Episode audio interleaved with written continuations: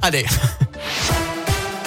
Et elle a une impossible de se connecter à la 4G, au Wi-Fi ou même à son GPS. Certains Clermontois avaient vécu l'enfer d'un monde déconnecté l'été dernier. Le mystère des problèmes de réseau est désormais résolu. Euh, d'après la montagne, un brouilleur de téléphone a été détecté et neutralisé. Le matériel est interdit en France. Les policiers de la brigade de recherche et d'intervention, la BRI, eh bien, sont intervenus dans un quartier de la ville. Euh, absent au moment des faits, son propriétaire a expliqué l'avoir utilisé pour empêcher ses voisins de se connecter sur son réseau Wi-Fi. Protéger les animaux, c'est l'objectif d'une loi qui a été adoptée définitivement aujourd'hui au Sénat. Le texte prévoit notamment d'interdire les animaux sauvages dans les cirques, pareil pour les dauphins et autres cétacés dans les parcs aquatiques. Il sera également interdit de vendre des animaux de compagnie sur Internet, sauf pour les éleveurs professionnels. Terminer aussi les ventes de chiens et chats aux animaleries qui pourront seulement présenter des animaux abandonnés et recueillis par des associations. Enfin, les sanctions vont également être durcies en cas de maltraitance et d'abandon. Dans ce contexte, nouvelle vidéo choc de l'association de défense animale L214. On y voit des canons à poulet, des oiseaux brûlés et difformes, un entassement extrême. L214 dénonce les pratiques de production du leader du poulet LDC et ça marque le Gaulois dans un nouveau clip vidéo. Que la honte change de camp, c'est le mot d'ordre rappelé aujourd'hui par Emmanuel Macron à l'occasion de la journée nationale contre le harcèlement scolaire. Ce fléau touche près d'un enfant sur dix en France. Le chef de l'État annonce une série de mesures.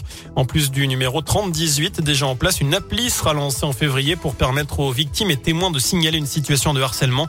L'accueil des victimes sera renforcé et une expérimentation sera menée pour sensibiliser les élèves de 6e au numérique.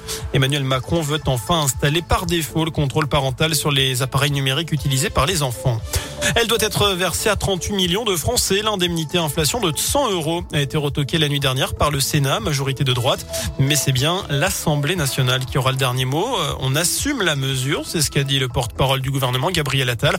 Je rappelle qu'elle doit être versée dès le mois prochain aux salariés, fin janvier, début février, aux retraités. Ce chiffre aussi dans l'actu, 5 à 7 millions de personnes ont eu recours à l'aide alimentaire en 2020.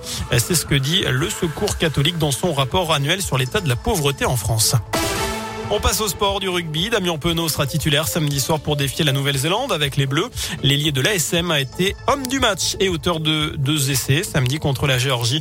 Il fêtera après-demain sa 28e sélection en équipe de France. Enfin, l'arrivée du Beaujolais nouveau.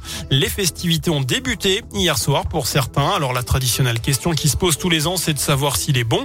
Cette année, il a fait plus froid, il a plus d'avantages. Ajoutez à cela l'épisode de gel du mois d'avril.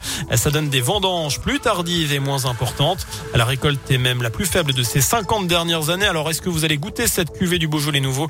C'est la question du jour sur radioscope.com. Je vous rappelle bien sûr que l'abus d'alcool est dangereux pour la santé à consommer avec modération. Voilà pour l'essentiel de l'actu.